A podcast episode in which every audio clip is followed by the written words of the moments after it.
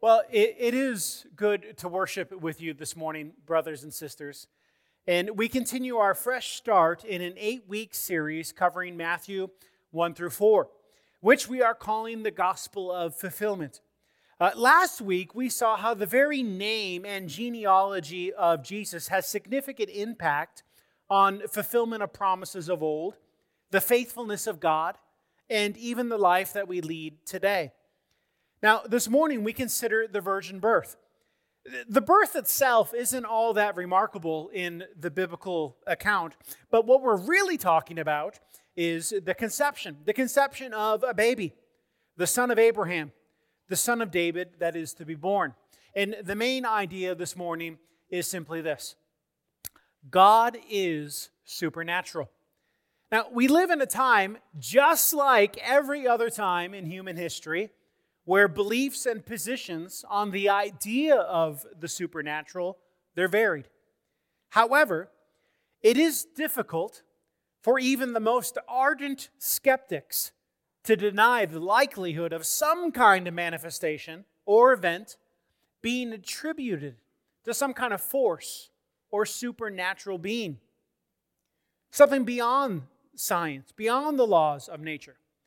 Uh, the prominent atheist, my favorite atheist, Sam Harris, uh, while denouncing the idea of God and the supernatural, he's spent years studying gurus in India, going on meditation retreats, and has used mind expanding drugs to, quote, feel boundlessly at one with the universe.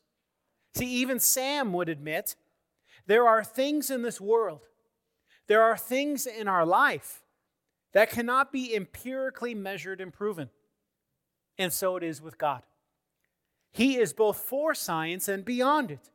Now, we live in a world of order and natural law, yet we have the consistent witness of the divine.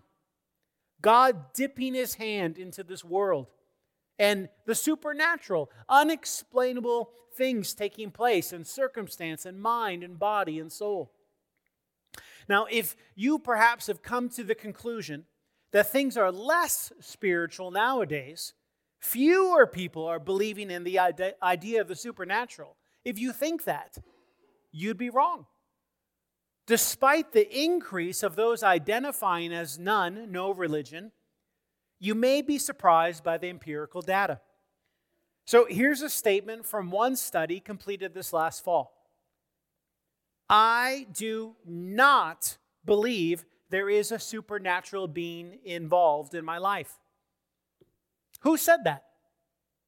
Well, in this study, those born between 1946 and 1964, the boomer generation, 19% of them said there is no such thing as the supernatural.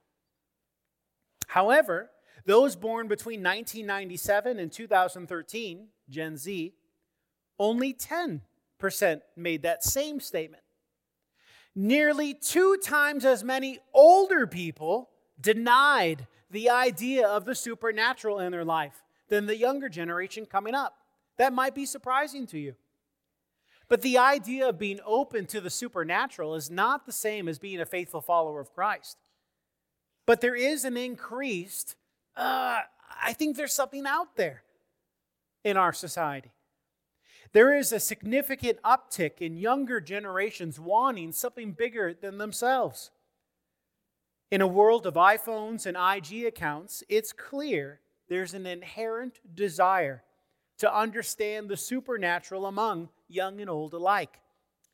And I think the argument can be made that this is one of the reasons why Matthew records this supernatural account in Matthew 1 18 to 25. Questions like Does God work in the world? Now, like the little neighbor boy in the animated movie Incredibles, when we're asked what we're waiting for, we respond, Well, something amazing, I guess. And it was the same with Israel 400 years of silence, waiting for the amazing to happen, waiting for God to come. Well, read with me, please, in our passage starting in Matthew 118. Now, the birth of Jesus Christ took place in this way. When his mother Mary had been betrothed to Joseph, before they came together, she was found to be with child from the Holy Spirit. And her husband Joseph, being a just man and unwilling to put her to shame, resolved to divorce her quietly. But as he considered these things, behold, an angel of the Lord appeared to him in a dream, saying, Joseph, son of David, do not fear to take Mary as your wife, for that which is conceived in her is from the Holy Spirit. She will bear a son, and you shall call his name Jesus, for he will save his people from their sins. All this took place to fulfill what the Lord had spoken by the prophet. Behold, the virgin shall conceive and bear a son, and they shall call his name Emmanuel, which means God with us.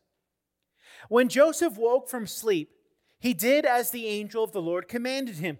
He took his wife, but he knew her not until she had given birth to a son, and he called his name Jesus. Well, this is God's word.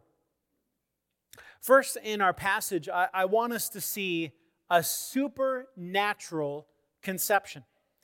Now, obviously, this is directly from verse 18. Commentators point out that our passage is from the perspective of Joseph, which makes sense. Joseph is the adopting father. Joseph is from the line of David that connects Jesus to those promises of a future king.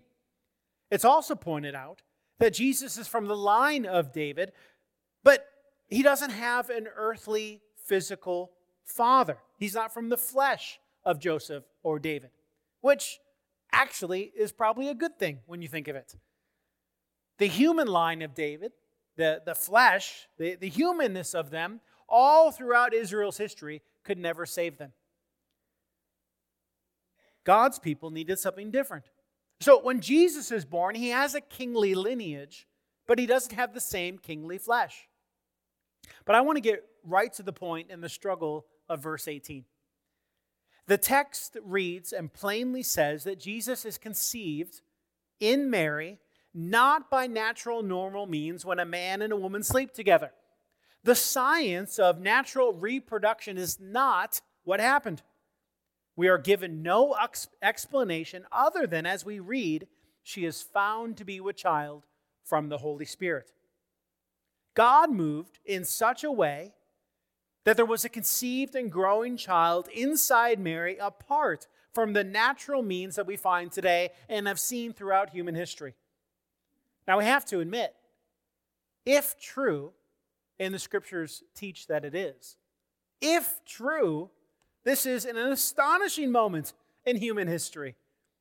A baby given by God, a miracle, a movement by God, a supernatural event that has never been seen before. So, if you're a man, a woman, a child, you're reading this, the very natural question comes How in the world is this possible? Like, literally, how can you scientifically explain this? If there's no fusion of like egg and sperm cells, if husband and wife are not doing married things, how does this happen? Is this real? Well, many skeptics of Christianity, Christianity, and and honestly, those who aren't just skeptics, but those who struggle with the supernatural, they mock and struggle over the concept of the virgin birth and conception. And I'll be honest, it's a difficult thing to defend if you're into defending such things on a merely rational, empirical, and scientific basis.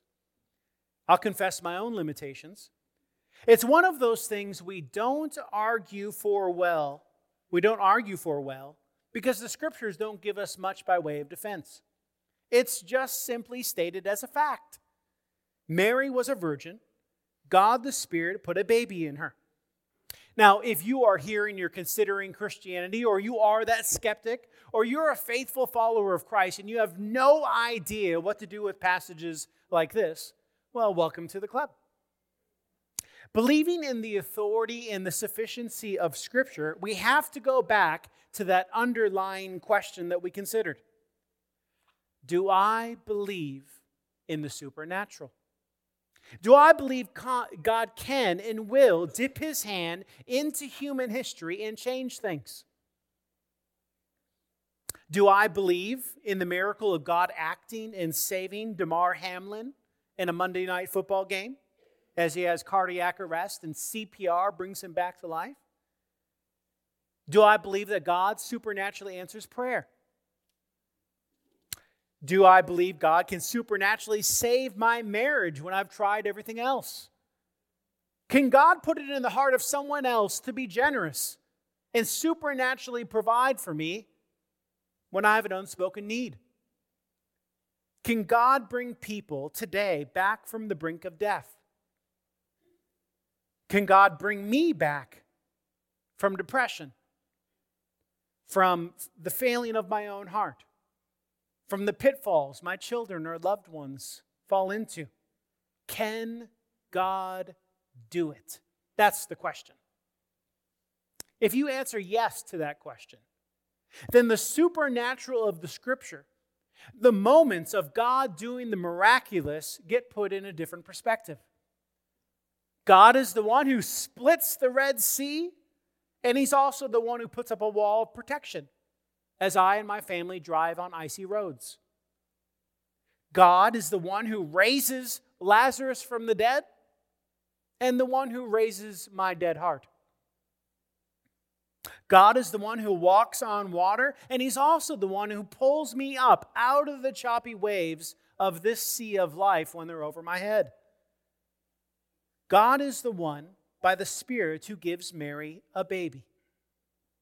And many here he's supernaturally given children to, when perhaps you thought it was impossible.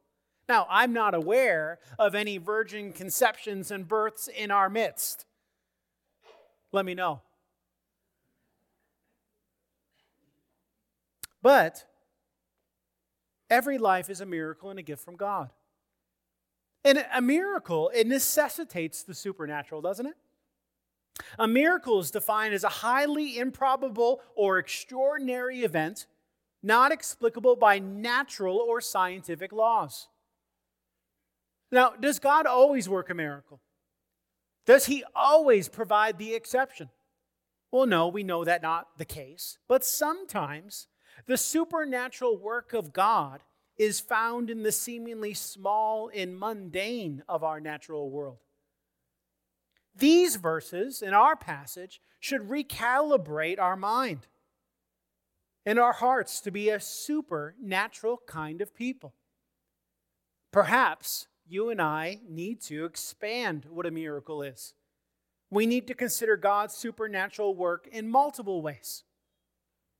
So, did you wake up this morning breathing, believing, and trying to pursue God? supernatural. Have you seen someone's life, your own life, changed by faith in Jesus Christ? That's supernatural. Have you seen God provide for you physically and financially?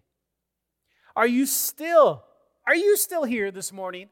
Are you still clinging to faith after a dark season of circumstance, suffering, or sin? Are you? That's supernatural. Yes, the virgin conception of Jesus is amazing. God works in mighty and unexpected ways. God does the unthinkable and the unbelievable. He does things that science can't explain. And I wonder, what would he even do this week? What would he supernaturally do in our lives? Well, I can't wait to find out. But in our passage, we don't see just a supernatural conception, but a supernatural visit. We read this in verses 20 through 23. And these verses, I think, are quite remarkable in their own right. Joseph is about to divorce Mary, and we'll hit on that more in a moment. And an angel appears to him and tells him to hold up. Don't be afraid to take Mary. She hasn't been unfaithful, as the evidence may suggest. This isn't some kind of interruption to your life, Joseph. This is God's divine design. She's conceived a child, he's told, by the Holy Spirit. The unbelievable has happened in an unexpected way. Now, having an angel come and shed light on a crazy situation is certainly a supernatural event. But I want to focus our attention on a couple specific words of the angel and then on the commentary that Matthew provides after. So Joseph is told in the midst of this supernatural visit that he's going to name the child Jesus. And as we briefly discussed last week, Jesus comes from the Hebrew name Yeshua, a name closely connected to Joshua, a name that means the Lord God saves. Just as Joshua saved and delivered the people of Israel as they entered into the promised land, Jesus, by his very name, is promised to lead, promised to deliver his people to a better land. He's the better Joshua. But look again, notice the words at the end of verse 21 again. For he will save his people from their sins. An angel coming to give the scoop isn't the only supernatural thing going on here. Jesus will deliver his people in a fuller way than Joshua did. Now, Joshua conquered in some battles and moved geographically to a 218 area code, the Holy Land. That does mean, yes, Minnesota is the Holy Land. And what we're told here is that Jesus conquering and delivering, it goes much deeper than armies and the address in which you lay your head down at night. Jesus is going to save his people from their sins. The Christian message is one that consistently says that my greatest problem, our greatest problem, individually and collectively, is inside ourselves. We may have an array of concerns, circumstances, bad influences, and all the rest, but our greatest problem is our own heart. A heart that is conditioned by sin and rebellion, self sufficiency, and at least personally, a natural distaste of being a faithful follower of Christ. My friends, Jesus didn't come primarily to save your relationships or to save your bank account or to save your standing among your friends and community or to save your health. Now, don't get it twisted. Jesus can and does work in every area of life. But the very purpose of his conception, his birth, and the name that he was given was that he would save us from a fractured relationship with God because of our sin. Jesus was sent to usher in new covenant realities to you in Christ. God dwelling with us. Those people being given new hearts and his spirit being put in them. So, as God said of old, that we shall be his people, and he shall be our God. But verse 21, I'll admit, it can rub us a little raw. We don't like the idea of needing to be saved, and we certainly don't like the idea of needing to be saved from our sin. That's gross, archaic language in our minds. I've sinned. I've turned my back on God. I need forgiveness. Well, Jesus says yes. He came to save our hearts and heal them by bringing us back to God. I can't think of anything more supernatural than that. God working in such a way where He moves and He works to save, forgive, and restore my greatest problem my separation from God. But quickly for a moment, I want us to look at Matthew's commentary to the angel's interaction in verse 22 and 23. Now, we're informed that all of this took place the conception, the birth, the angel explaining things to Joseph, the naming of Jesus it all took place to fulfill the scriptures. Now, remember, our tax collector friend Matthew has fulfillment on the brain. So he points to an Old Testament passage that's known very well by many of us in Isaiah 7:14. Now, you've heard this verse. You've heard this verse in a Christmas season. You've seen it sewn on pillows. You've seen it in Christmas greeting cards that you receive at the end of every year. But how familiar are we with the context of this original promise to Isaiah? Roughly 750 years before Jesus came on the scene, we have Isaiah. And Isaiah is talking to this king this guy named Ahaz. Ahaz was the king of Judah, and he caught wind that there was a couple of superpowers setting up war against him.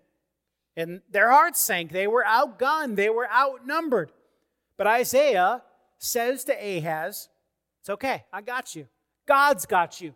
Don't worry. He's going to protect you. He won't allow those armies to overtake Judah. It's okay.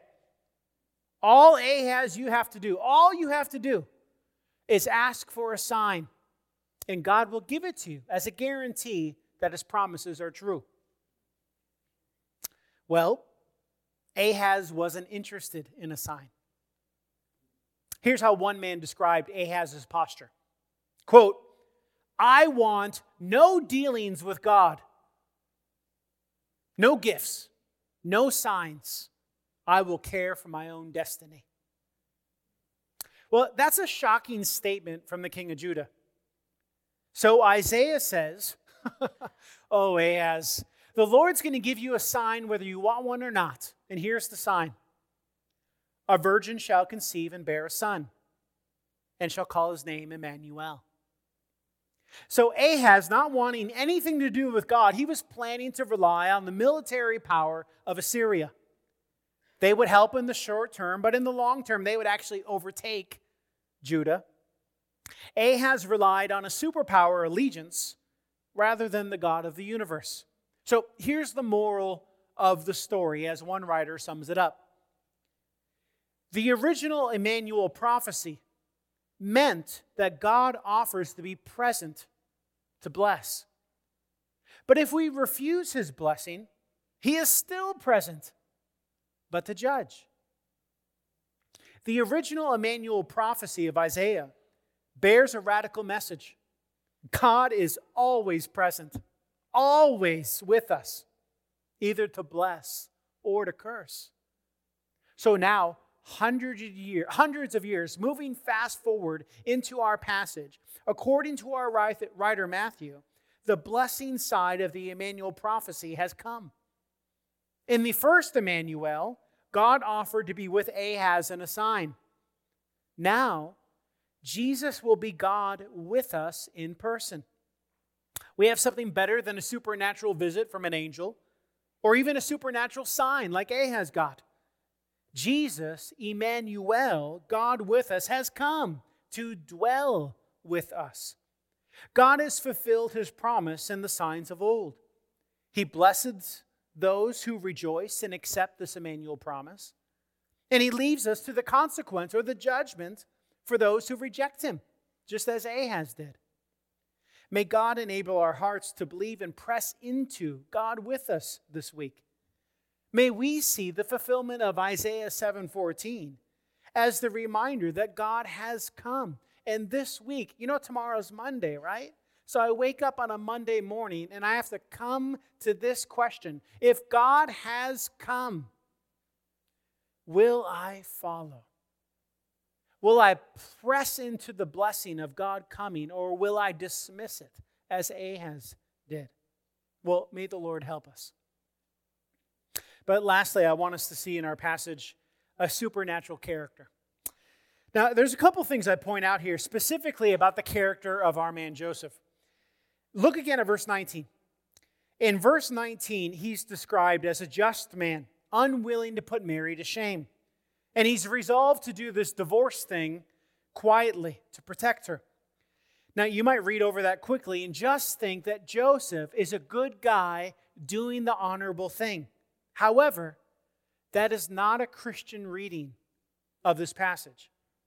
And I think this is a good spot to remind us that the Christian worldview should inform everything we do, everything. When I stay current with the news, when I nurture, I mean, torture my children, when I show up to work on Monday, but especially when I read my Bible. Am I thinking and believing like a Christian? It's an all encompassing question. So I want us to frame, uh, our, in part, our minds on Paul's words in 1 Corinthians 4. He says this What do you have that you have not received? Everything is from God.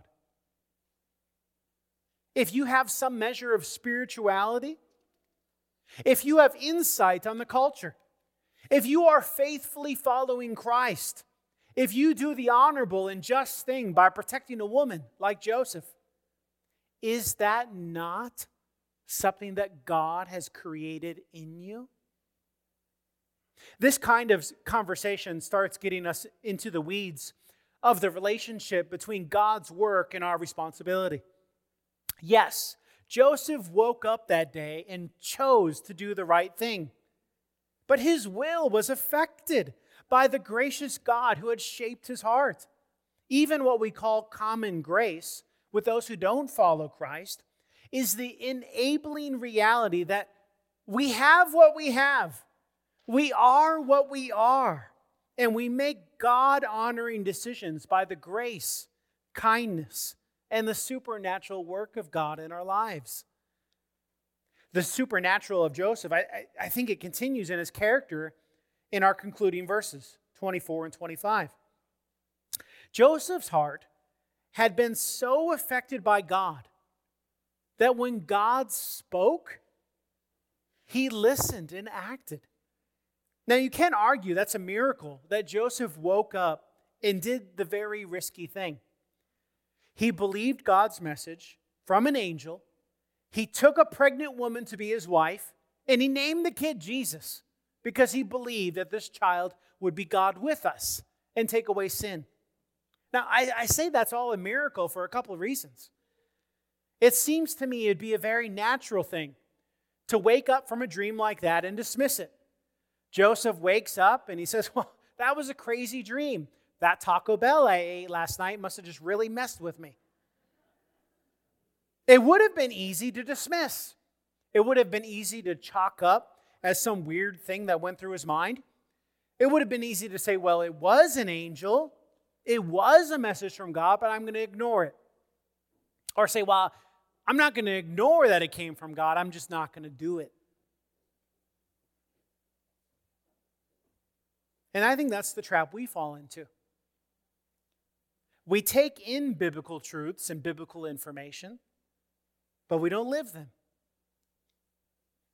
We'll do Bible studies and devotional readings. We'll create programs and small groups to learn what God says, but we don't act. So it's easy to come across passages like Acts 2:44 or like, "Oh, the church had all things in common. They lived in community in Christ." But how easy is it to live that? Joseph lived it. He woke up, he heard, he obeyed because of God's grace in his life. Brothers and sisters, can we say the same thing of ourselves? Do we recognize that any Christ likeness in us is a supernatural work of the Holy Spirit?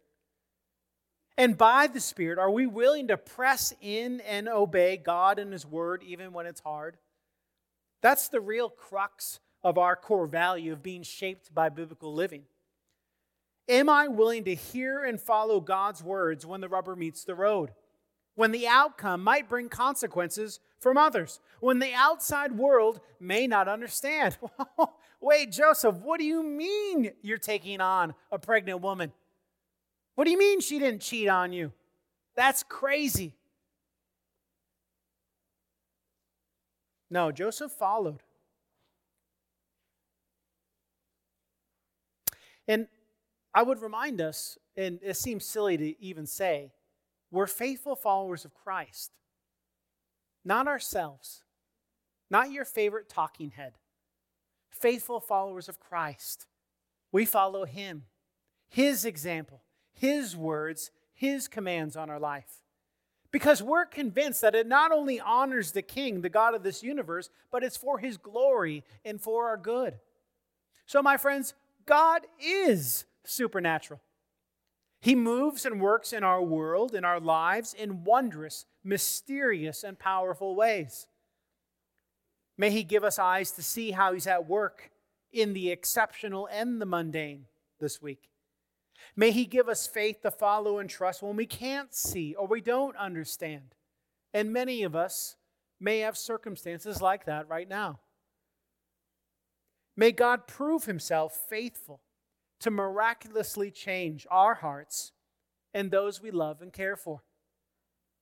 Well, uh, in conclusion, I, would like to read uh, a prayer to you. It's uh, from Daniel Doriani. He's my friend, he just doesn't know it. And uh, I, I want to read this last section uh, as a prayer. So, hear this prayer with me, please. May the Spirit work in us to receive what God began to accomplish in the birth of Jesus. May we also submit our plans and our emotions to Him, as Joseph did. May we give our hearts and minds to Him, as Mary and Joseph did. May we know that God is with us to bless us in every season of life. In every distress, let us turn to God for comfort. In joy and in blessing, let us not ascribe it to good fortune or hard work, but to Emmanuel, who is present to bless. God is with us in the person of Jesus. May we have the faith, trust, love, and obedience to receive the blessings of Emmanuel. Pray with me. Father, that is what we ask this morning. Unashamedly, boldly, we come to you and we say, Prove it. Show me. Show us, God, that you are still faithful to your Emmanuel prophecy, to this promise that God is with us now and here because of Christ. Show us that you're real and powerful, that you're near and working. Show us that the supernatural still happens among us and in our hearts and lives. Show us, Father, and help us to live as faithful followers. We pray this all in Jesus' name. Amen.